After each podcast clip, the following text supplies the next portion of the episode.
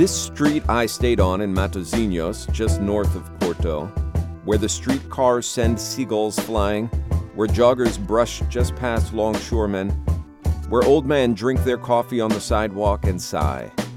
I think it's everything I want from Portugal. But the most endearing thing about Brito Capelo Street, I think, is the quiet anarchy of the architecture.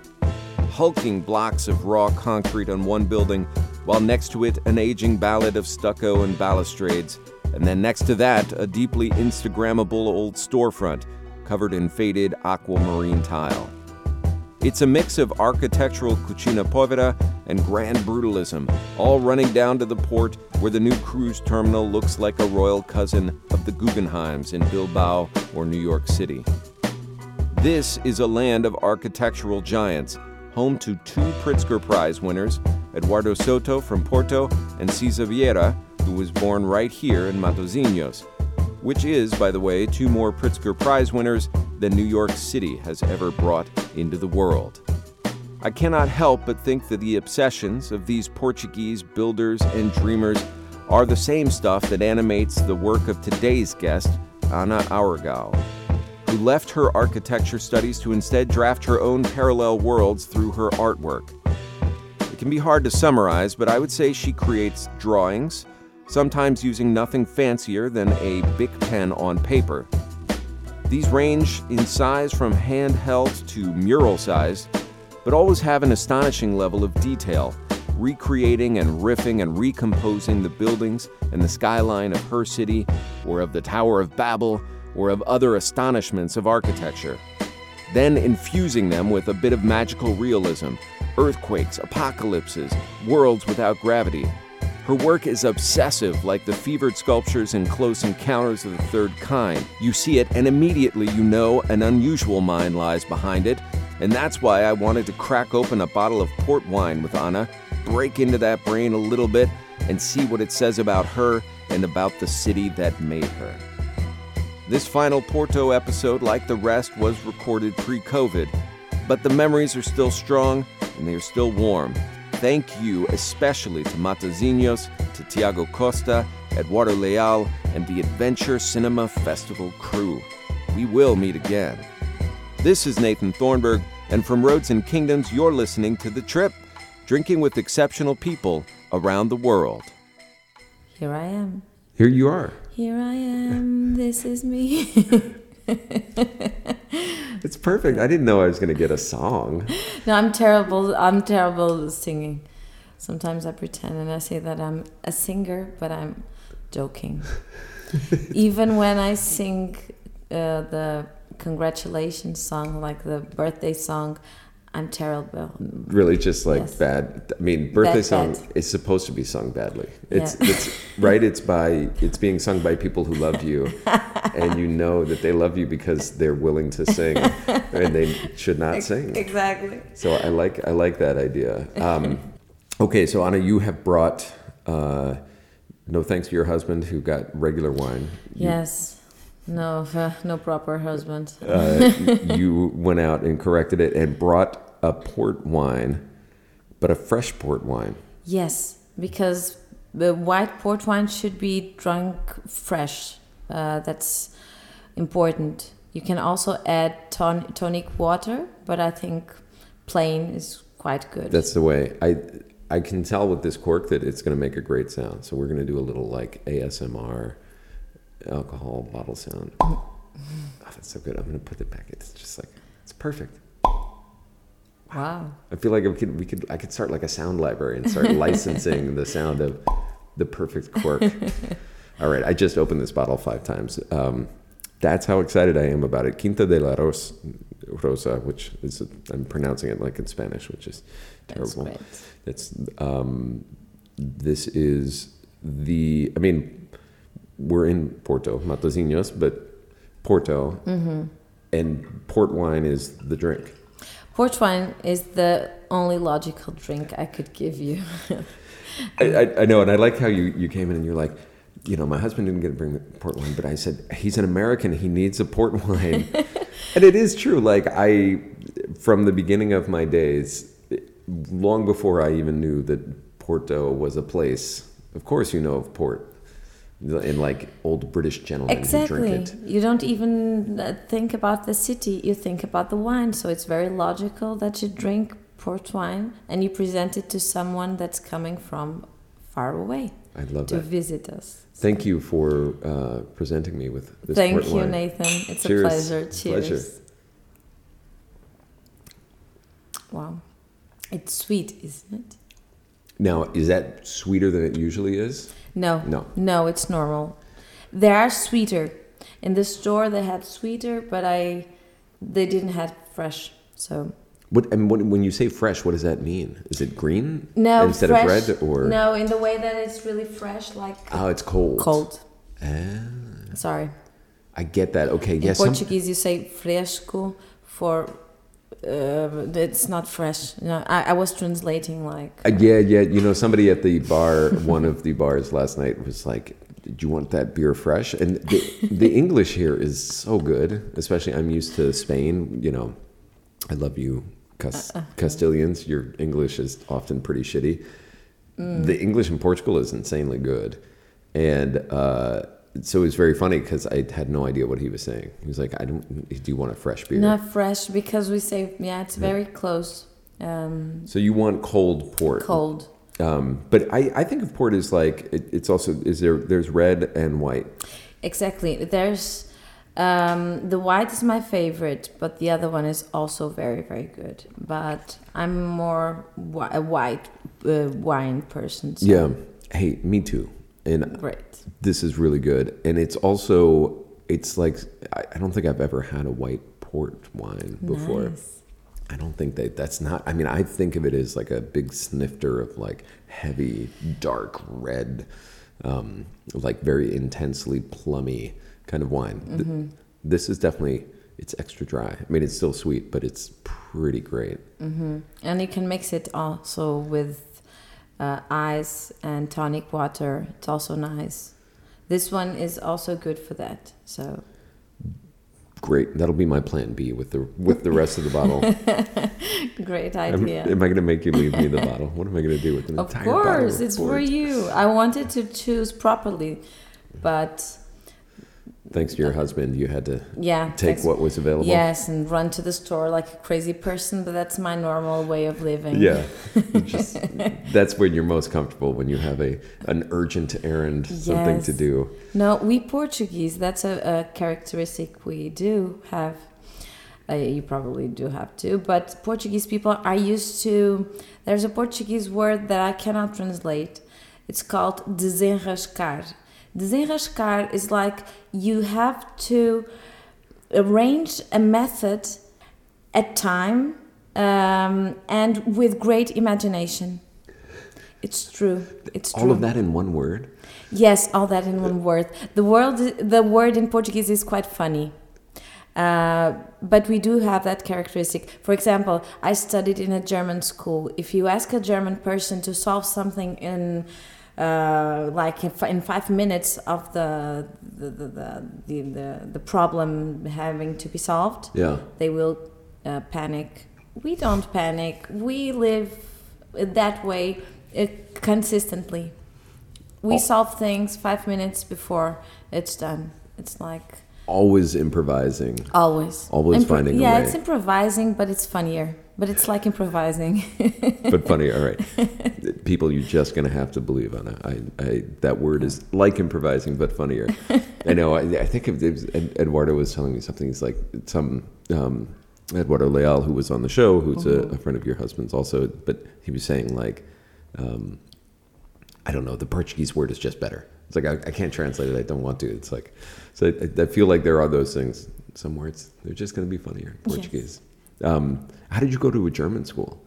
Was that here in Porto? Yes, it was in Porto. It, it has no it has no apparent reason, besides from my mother having uh, also studied there. Ah, okay. So she studied in German school because maybe it was close to home, and then she put me also me and my brother there, and it was good because I still don't understand Portuguese people working. I still don't, and I work in Portugal since forever, since like ten years since I've been working, and I do not understand Portuguese people working. working. Like the work style of Portuguese people? Yes, Because the Germans taught you the meaning of work. Yeah, the meaning of time and schedule, mm. and Oh, like Christ, two yeah. is two, three it's three, four it's four. But in Portugal, no, that's very flexible. It's like liquid. The the the time is liquid. It's like two, but it can be three, and then it can be four, and it can be tomorrow. Everything can be arranged. It's like That's amazing. I I and I noticed you broke off a very um, uh, appropriate sounding genau. So obviously you have the German skills, but the thing that really sticks with you is this appreciation of the value of punctuality. The uh, what is it? yeah, I'm the, a bit freak. yeah, the the Pünktlichkeit that is like it's it's one of the defining characteristics of the people. Um, uh, and you know, there's there's a dark side to the German uh, obsessions with efficiency, but it is. I, I always, I don't know. I sometimes I resent it here in Southern Europe. I remember going to Cefalu in in uh, Sicily, right around the time the Germans were making absolutely insane demands on all the Southern European countries, you know, and just being like very German about it and, and kind of jerks like we're, you know, demanding austerity, insane measures and all this stuff. And yet Cefalu is just full of Germans who were trying to like get a little bit of that sun, a little bit of that Southern, you know, mentality, like trying to relax, trying to get out of their skin a little bit. And I, I, I thought you can't have both, you know. Mm-hmm. You can't come here and just eat ice cream all day and lay out on the beach and enjoy the tremendous love and hospitality of Southern Europe. And then when it's time for the loan to come due, you know. Yeah, that's true. But it's a, it is it is a, a, a remarkable uh, kaleidoscope that is this continent. Um, and have you have you lived outside of Portugal, or was, have you always been here? Almost no, almost never. Like one year in Barcelona, I did Erasmus there. It was a, an amazing year, and I loved the city, of course. Besides from that, I've always lived in Portugal, so I'm really from here, very Port- Portuense. Portuans. And how do you feel about? I mean, so many of the people that I have met here, even in Matosinhos, and like have spent huge amounts of time or are still actually living abroad. What is it like to be someone who stays? And, and you're young and talented and, and ambitious and, and loved and like you can go and work anywhere and, and do you know anything you want to do and yet here you are staying in Porto.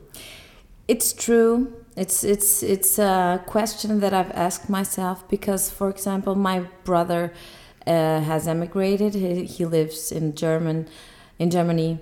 My my the the sister from of my everyone everyone is abroad, basically.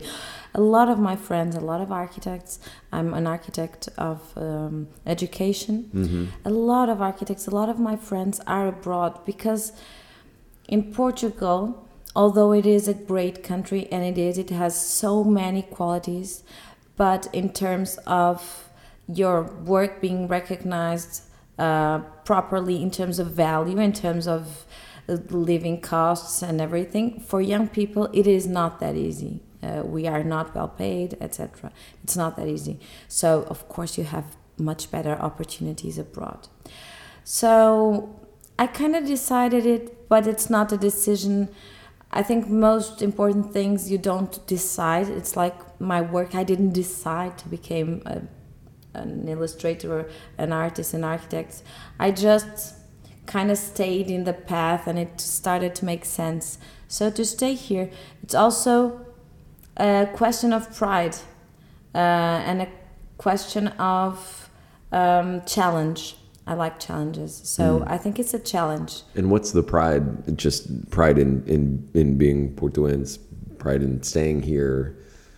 It's like your heritage uh, stays with you, and in my case, some. Uh, of course, I don't have any pretension of representing a city, but I do representation. So it's funny because I can joke with that. You actually represent the city. I actually represent the city, not Yes. in the way that the major, the mayor represents the city, but I do represent the city. you create representations. Exactly. Yeah.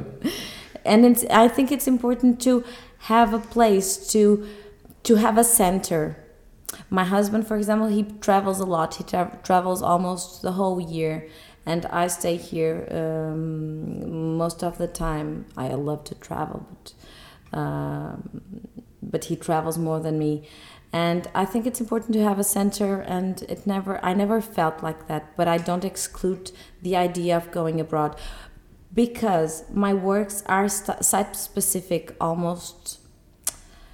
With the passing of time Knowing me better, I understand that I cannot do some piece that is abstract. Okay, I have one or two pieces that are abstract in the way that they are almost universal, like my Babel Tower that I put now in Lisbon. But the rest of the time, I do a work for a place. And that is why it is so important to have a center, but then to go to the places and understand them and to feel the place.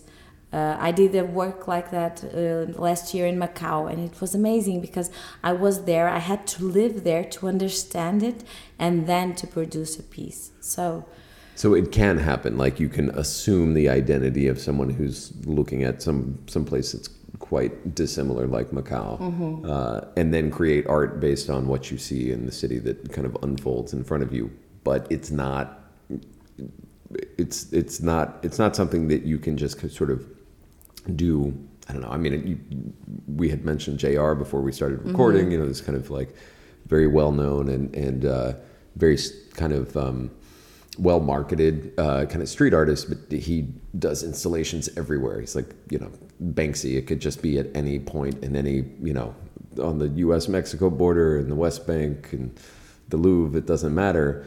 For you, you have to like really, you have to have a root in a place before you start to do a project there. Yes, it's very important to understand the place because probably because I'm an architect and I'm an architect from Porto. Again, I'm sorry for uh, I'm making a lot of publicity to my city, but it's not publicity because my my that's, education. By the way, that's why we're here. Cool. no, but my education, I studied architecture here in Porto, in the Porto University, the faculty of of Porto and this is the university where Siza Vieira and Fernando, before him, Fernando Távora, and after Siza, Souto de Moura. They are three major architects, and they are really, really important marks um, worldwide. Mm. They are you, you you cannot study architecture without studying them, especially Siza Vieira. And these um, are local local exactly architects trained exactly yeah, in Porto. And their philosophy, and that's very beautiful, and that's why I think I work like I work. Their philosophy, if you can call it like like in Porto we call in in the university they call it method. Their method is to feel the place, to understand the place, to go there. Like Siza Vieira did a building in Berlin, and mm, the critics say he was a Berliner he did a work in Manhattan. They say he was a New Yorker. So that's uh, that's how I learned. That's why I am like that. I, I I need to feel the place to understand the place, and I cannot. For example, I love maps and I do mental maps.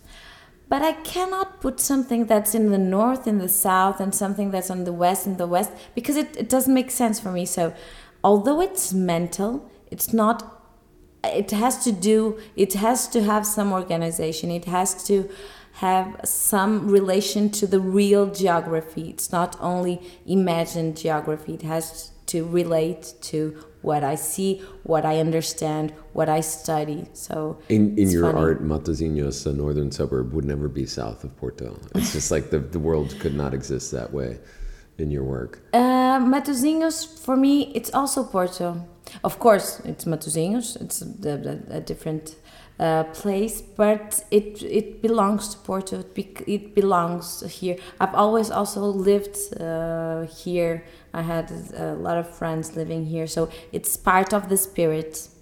I I have to say that it's not something surprising to me, um, but also makes a lot of sense to for you to say that there's kind of like three world class architects who would come out of Porto's architecture program at the university because and, I don't know if I'm making that connection, but the past two days, just walking around, whether Central Porto or, or here, even on um, you know this street, Rua Brito Capel, which is like the architecture is insane. It's so interesting.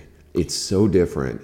Like, and it's so strong, and like just the the I don't I, you know I I just was constantly pulling the phone out and, and you know and, and Matt kind of walking with me even even more so. Here's a building with pink tiles that look like they're lining an oven on the outside. Here's like a brutalist, like a really intense uh, structure that feels like the facade would be, you know, at home in Romania, you know, like, and it's really, it's, it's, Matosinhos is pretty gritty on some level from an architectural sense, but it's so fascinating. And I don't even know why. Like, I have no understanding of, of what's happening, but it sounds, it, it seems like this is something that is is a really deep part of the identity of, of of this town. I don't know if that's true of the rest of Portugal, but yes, and you have you have also here the Casa de Arquitetura. It's the home, the house of architecture. It's very very near. It's like uh, very near of, of where we are,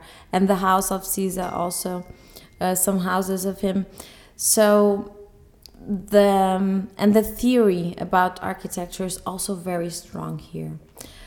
So we have a heritage. We that studied here in Porto, we really have a heritage that's really strong.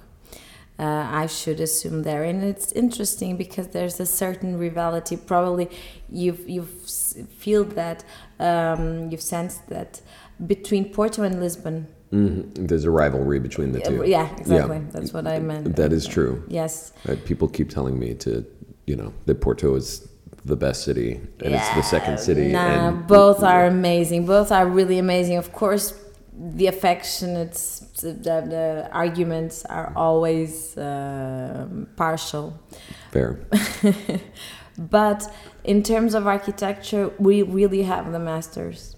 Yeah. So so the heritage here is very strong. And it, it, seems very like pastiche in some way, like the the the amount of different styles. And you know, I I come from a, a town. Uh, I grew up in Key West where uh, there's a, a a preservation board that ensures that every building is built the exact same way they're almost like Hasids. Like they've decided like this is the look that we're going to have forever. and it's from the same era, like 1870s, like a wooden Victorian, you know, kind of style house. It's the only thing we're going to build. It's so incredible and kind of confounding and, and uh, challenging and awesome to be in a place where these styles seem like right next to each other.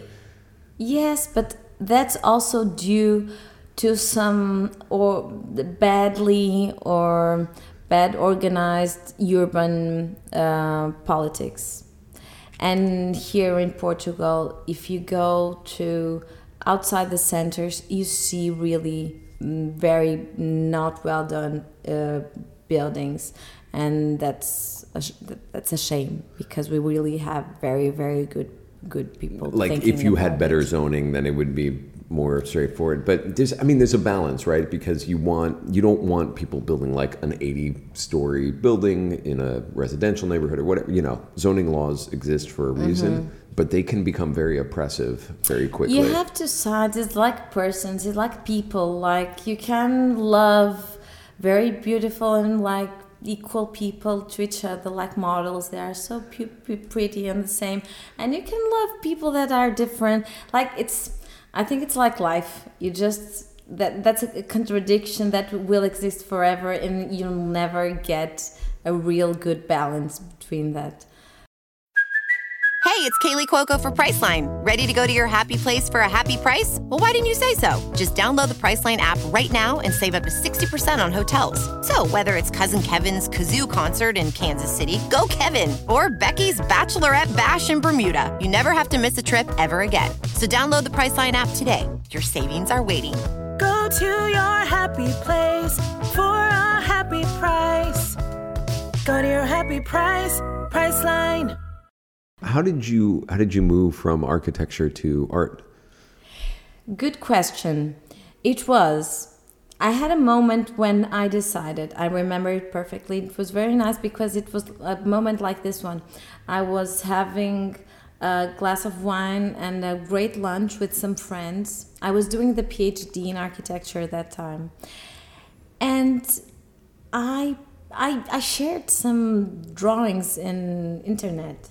I, I'm, I'm, I'm terrible with internet and those things, but I, I shared some things, and people started to like and share and wanted and wanting to buy it. And I had a new uh, a newspaper publishing my work, and I was with some friends with the company that wanted me to do the work. And friend, And this was like a one-off newspaper article about your art, or or you had a regular feature. No, no, it was one one time. Like It a profile of you as an exactly, artist, yeah. profile, and that somehow resonated uh, in a in a bigger way than I thought. And a friend of mine, it was very fun because I remember it perfectly. He's still a friend, and now he lives he lives in America precisely. And he asked me, and I I told him I have to finish my my PhD first. And he asked me, why do you have to finish your PhD? And that question was like crucial for me. Right. I was, why do I? Mm, good question.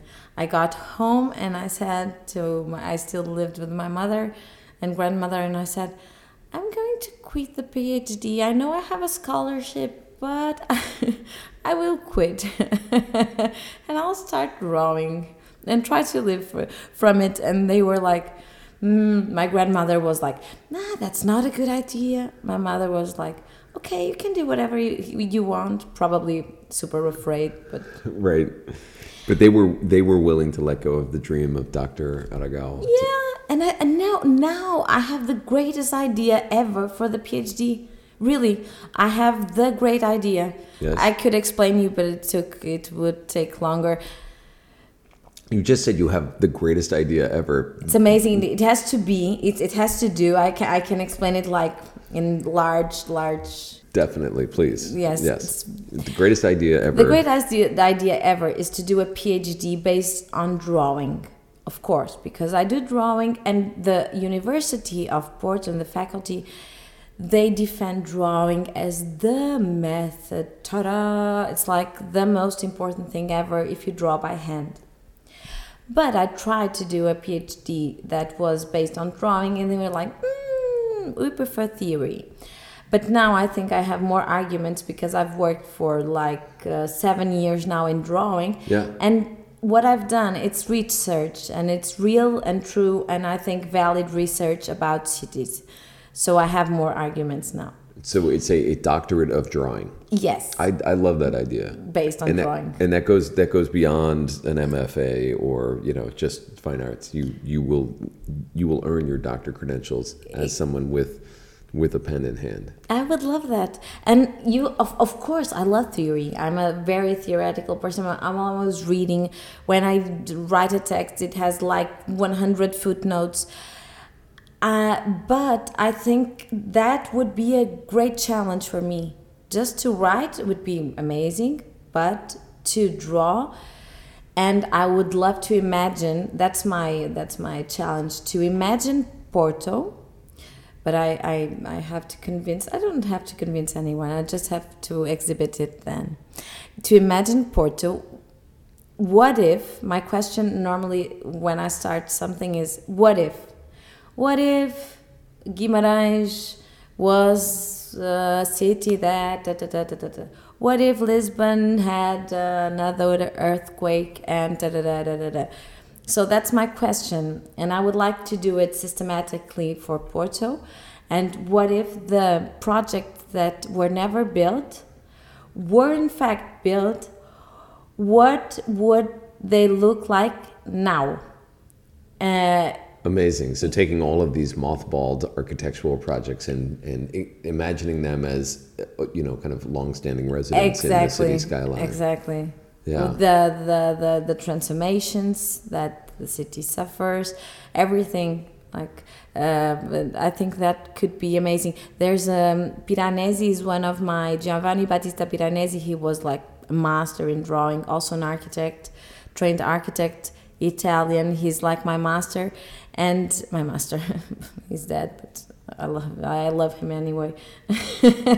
Some of the best people are dead. That's, Yes. that's very true. it's true. So uh, he has like imaginary drawings of real places. So that's very very beautiful, and I would like to follow his steps in a contemporary way, of course. but you'll be doing real drawings of imagined uh, timelines, like alternate timelines. Yes. Alternate futures. It's like an Alternate Yeah, Yeah. exactly. It's like alternate future. If that would have happened, what would we see now? I, I mean, it's so it's it's truly fascinating to me, and your work. There's something about it that I, I, I mean, as you can tell, even from my sort of uh, tongue twisted descriptions of the architecture, this is not. These are not waters that I swim in a, a lot, like you know, kind of architecture, especially, but even drawing. Um, there's something about your work that just cuts through whatever lack of knowledge I might have, because it's so it's. Um, it's so understandable as as an as an act you know it's it is drawing and you and you don't i mean you draw with like a big pen sometimes right Yes. I mean yes. all the time or like Not what's- all the time. Lately, I've been drawing more with a big pen because it allows you a more uh, bigger realism. That's interesting. Like I love. Do you know Jorge Luis Borges? Yeah. The the writer. Yeah. I love his writing because I think he and other people, but he can uh, give some realness to fiction. I don't know if you can say it like that, but he can he can make fiction somehow believable. And my big pen allows me that to give some realism to the fiction to, to fiction, to my imagined buildings and structures and architectures. and if you used more sort of refined or exquisite tools you you think it would just add to the artifice it would it would it would be less real It's less real, but I also do use other regular uh, ball pens, uh, black ball pens. I mean, uh, it, it, when we're talking about in the art world, that that also is not incredibly fancy, right? It's just these. I, that's the the kind of quotidian, and I you know I say it like it's folk art, but it's not because even though you're using a big pen, you're creating something that's so intense and so elaborate, and and obviously the product of such such you know obsession. Mm-hmm. It's this completely enchanting combination of approachable in the sense of like everyone has drawn at some point with a pen and absolutely fantastically alien unapproachable because it's at a level and it's creating a, a depth and an intricacy that is immediately recognizable as some like next next level thing that you're doing. It's such a it's a it's a it's an odd combination. It, it's striking Thank you very much.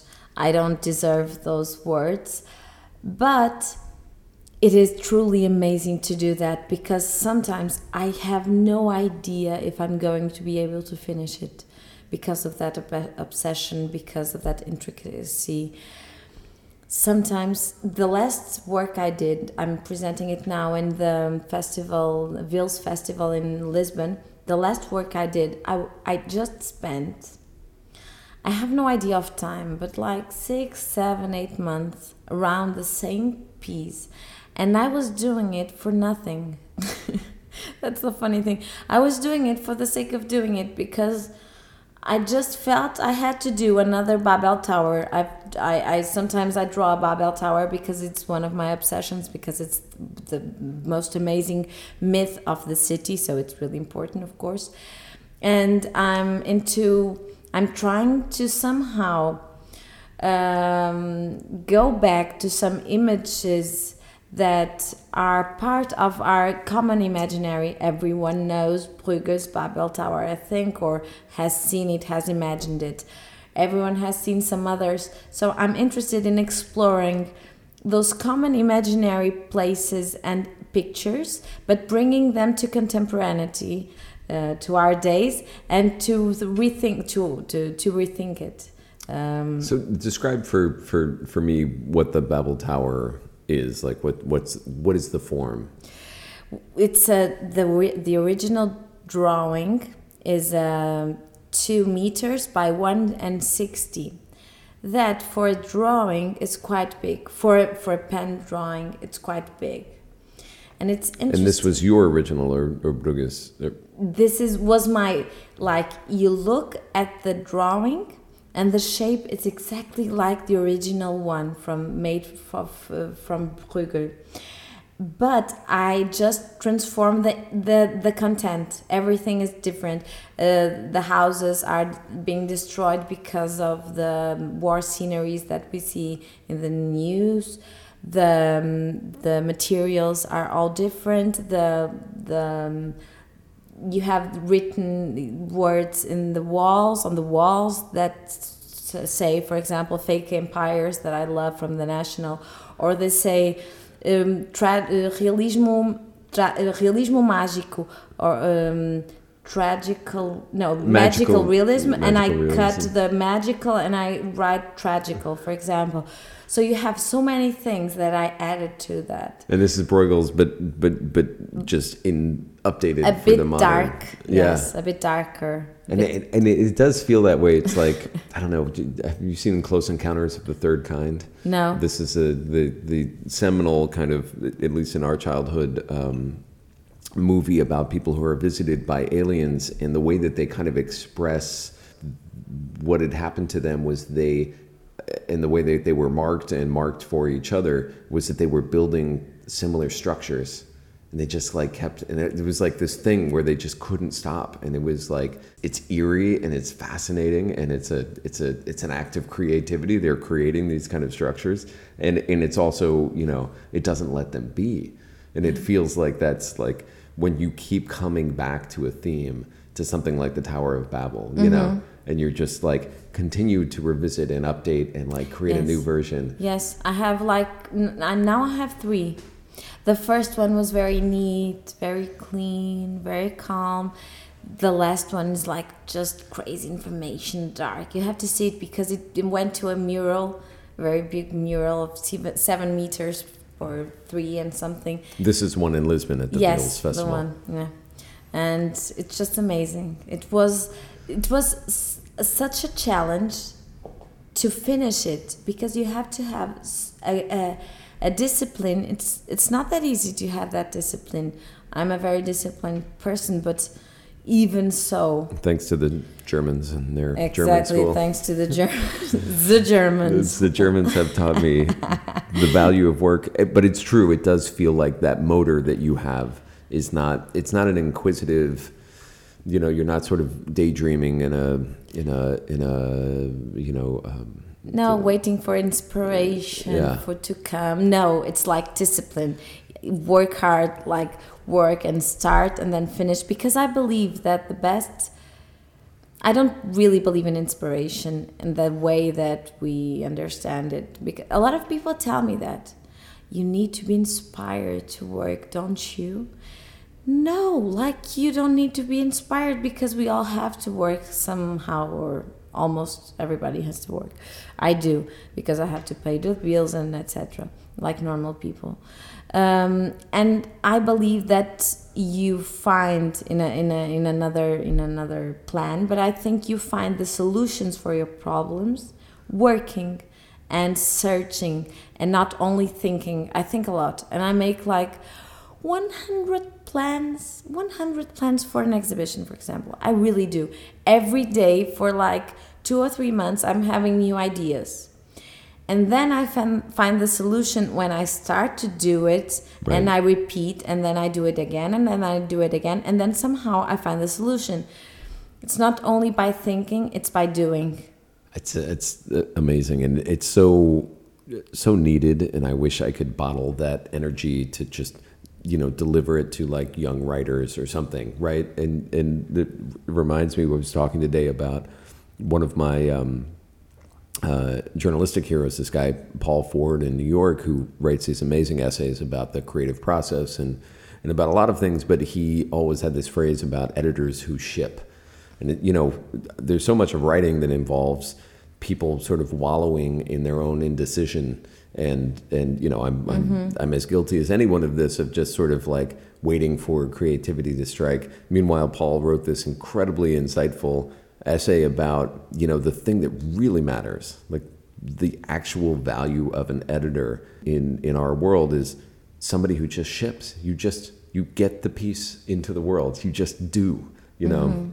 as Muthoni drummer queen said in Nairobi, it's like she has a bias for doing, and I just found that like incredibly inspiring. And that way of like you're saying like I I'm going to sit down and I'm going to mm-hmm. accomplish. And I wonder if your your art wears its effort on its sleeve, mm-hmm. right? Mm-hmm. Like people, it's it's it's intimidating. It's it's mind blowing when you see one of your pieces.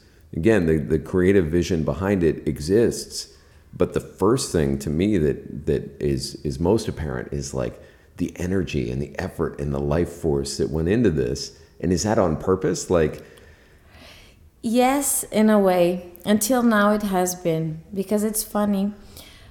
There are two kinds of people, and there are two ways of saying it. So the first one is Peter Cook. He's one of my heroes. He did drawings in the '60s for Archigram. It was a group of um, of English guys that were architects that were exploring the possibilities of futuristic architecture and they did this amazing drawings. And peter cook uh, talks about two different kinds of people the ones that look at drawings and the ones that assume they are there. And i was telling a friend of mine it's so funny because uh, I spend like, for example, five months uh, doing a drawing, and people look at it like one second or two or five minutes at most, and then just look away. It's okay. It's okay. They don't have to look like I do.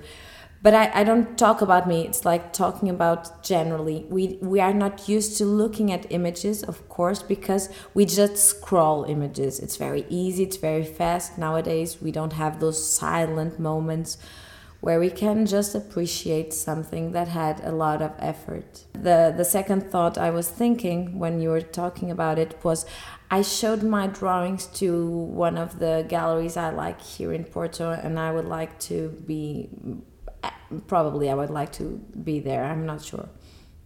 I changed my mind a lot. it's your right. Okay. And the guy said to me, Okay, this is great. When I showed him the drawings, this is great. This is like you have it all. Now just do bigger things and canvas. And I was like, no, like you're not understanding. This is the work itself. It's not a preparatory thing. this is not a blueprint for something that you'll take large. It's not the canvas has more value than the drawing. Oh my god, like Yeah. are we in third grade? no. Um, and there are those people that look at things and just don't understand the value it has. I'm sometimes I do it purposely. Like if you think of a painting that's all blue, like Rothko, for example, Yeah. he's like genius. I don't believe it. T- it took less than mine to do. Hmm. It's just a different approach. Say goodbye to your credit card rewards. Greedy corporate mega stores, led by Walmart and Target, are pushing for a law in Congress to take away your hard earned cash back and travel points to line their pockets. The Durbin Marshall credit card bill would enact harmful credit card routing mandates that would end credit card rewards as we know it. If you love your credit card rewards, tell your lawmakers hands off my rewards. Tell them to oppose the Durbin Marshall credit card bill.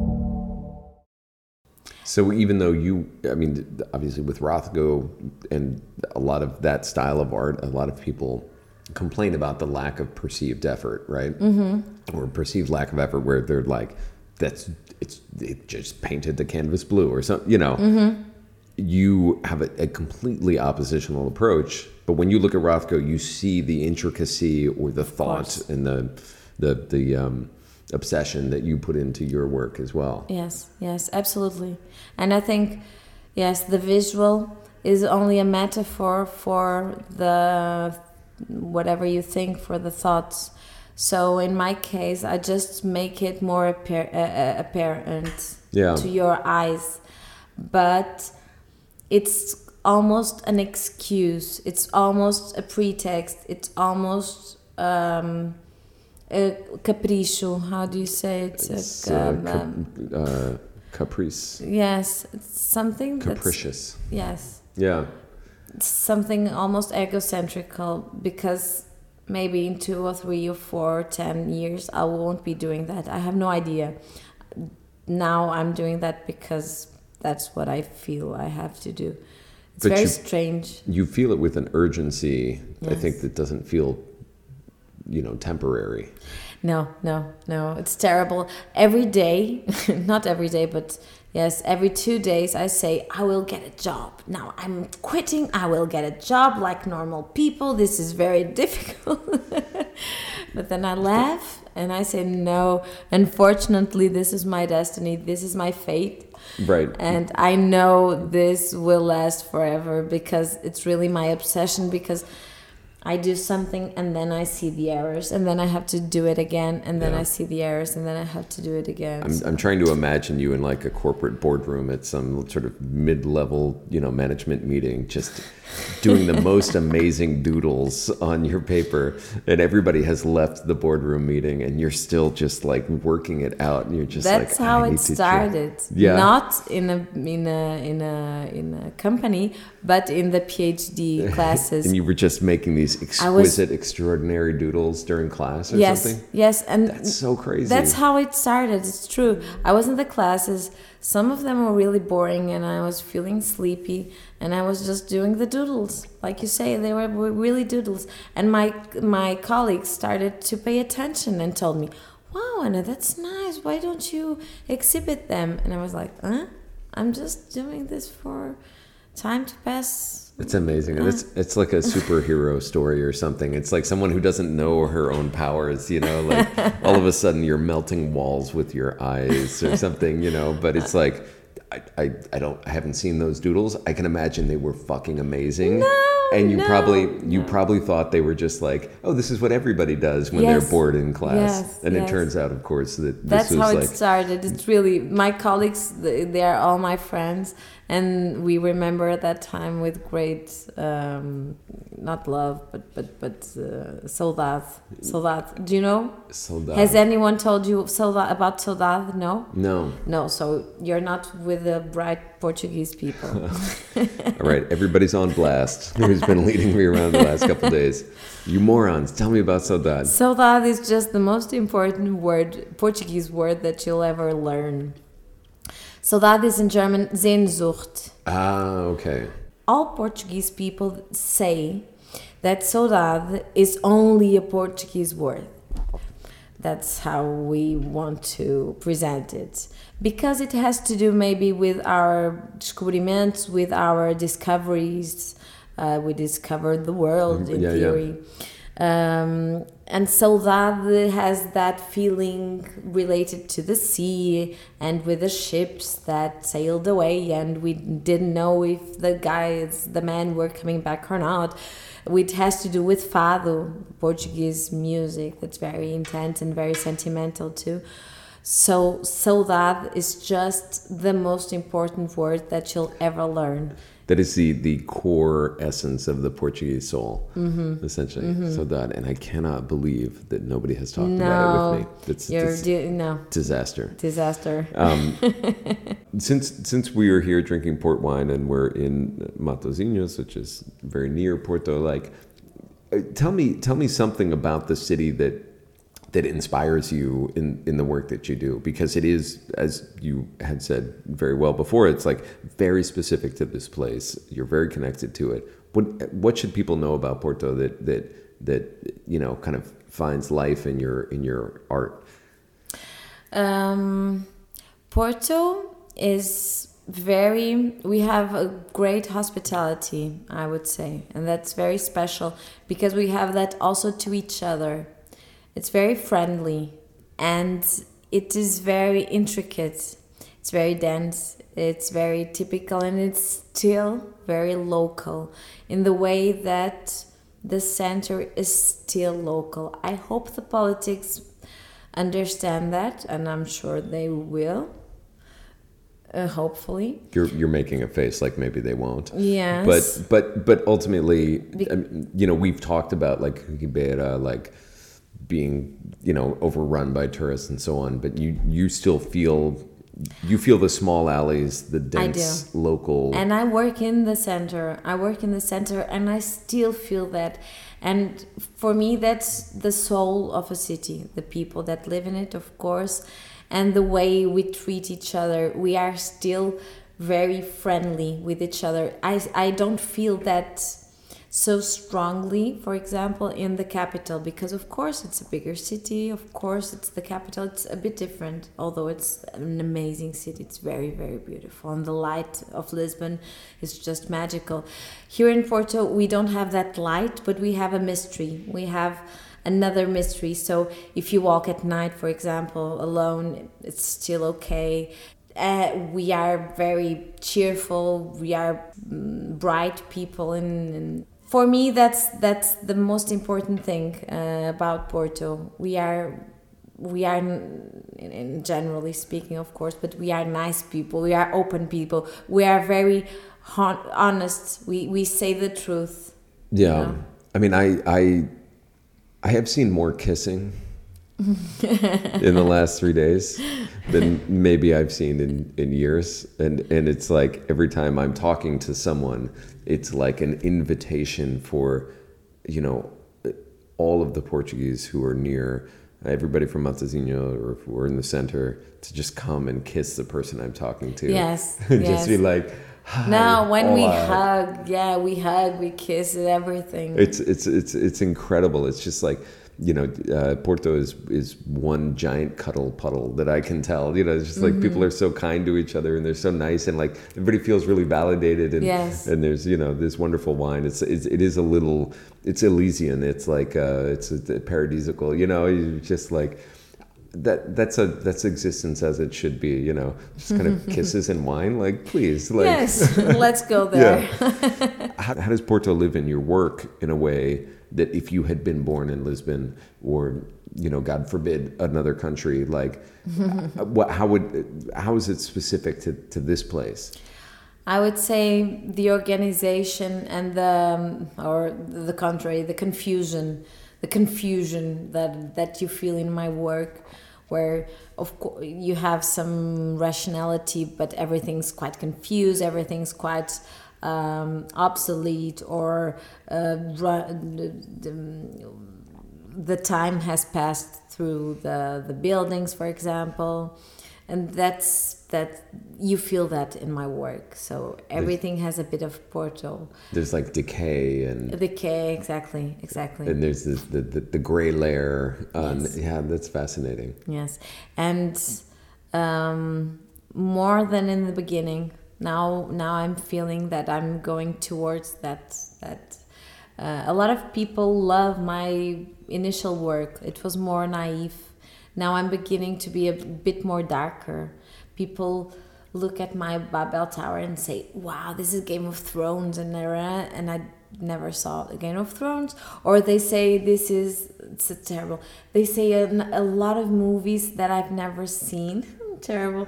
But people relate to darker to a darker side and i like that. I i'm i'm comfortable well it's it's coming at a time also where porto is renovating itself in the mm-hmm. center where they're you know power washing the walls of old buildings and that like that film that you know uh, i think it was eduardo who was making the comparisons to havana Imagine if they went through and just repainted every building in Old Havana.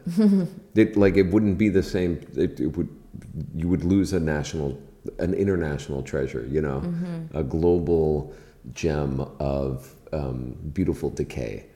And I hope that economic reasons don't um, accelerate this gentrification that's happening in the center because I, I don't know if foreigners can can understand, but we really cannot afford the rents that are being um, practiced uh, uh, for young people that don't earn that much to live in the center. I'm not talking the center center. I'm talking near here in Matosinhos or so. So it's important. It's it would be really important that political um, and economic um, power could understand that because we are the soul of the city, not of course we love tourists but they are not the soul of the city. And if tourists come here and they only meet tourists that's not very interesting. Then then we will be a resort not, not a city. So um, it is the dark cloud that is gathering for so many of us, right?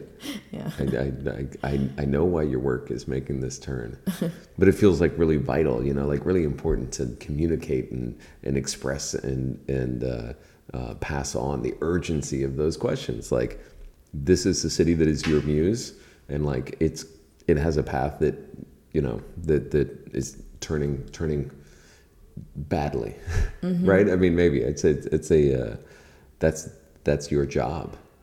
I know you're you're not looking at it as as uh, you're saying you're not an artist, but you're an artist, and your job is to communicate these great, you know, these kind of like gathering dreads mm-hmm. in a, in a way that people can't no. can't do. And I think it's very important that you understand how the future could be to take decisions now. So I, I, I see my work as sometimes as some it's not a warning but it's somehow like a premonition like look this could happen this way so try to think if you want it this way or another way or let's imagine what could be and it's very important that that we keep our imagination alive like what could be if not, we're just automats repeating ourselves.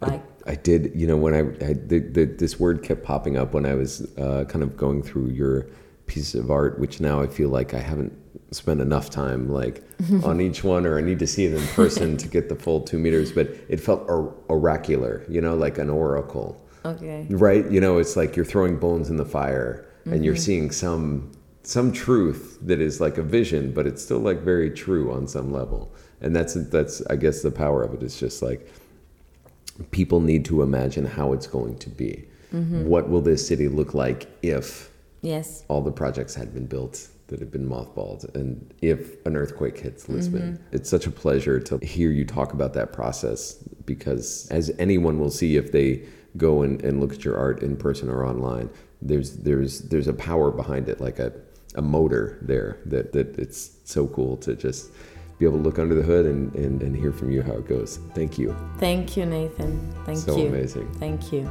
Thank you. The trip from Roads and Kingdoms is hosted by me, Nathan Thornburgh. Alexa Van Sickle is our producer. Music by Dan the Automator, episode illustration by Daisy D, show artwork by Adele Rodriguez. Executive producers are me and Matt Goulding, also of Roads and Kingdoms. One of the great pleasures of my days in Porto was the company of those R&K comrades, Alexa and Matt. No two finer people to share Francesinhas with over deep buckets of beer. Next week, the trip heads to Montreal, starting with the radio voice of Le Québec Maintenant, the journalist and columnist Patrick Lagacé. It's going to be a great five weeks in Quebec with writers and singers and French Canadians and Anglophones and Cree activists and Mohawk cooks. On y va. We will meet you there.